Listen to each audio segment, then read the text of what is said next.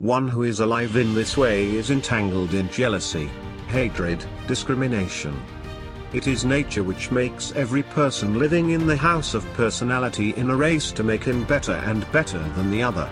For example, when two trees are planted together, the same tree flourishes, which dries up the roots of the other and destroys it.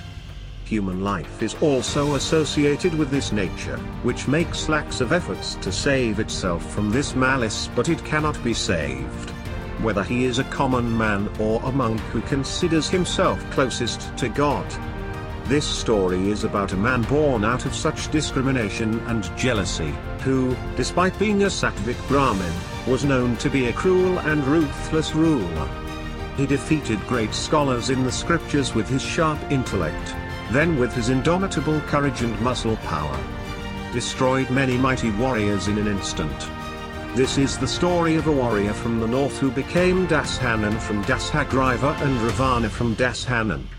This is the story of Dashagriva of Dakshina who emerged as Ravana from the mutual hatred of the deity and the demon and is etched in the pages of history forever.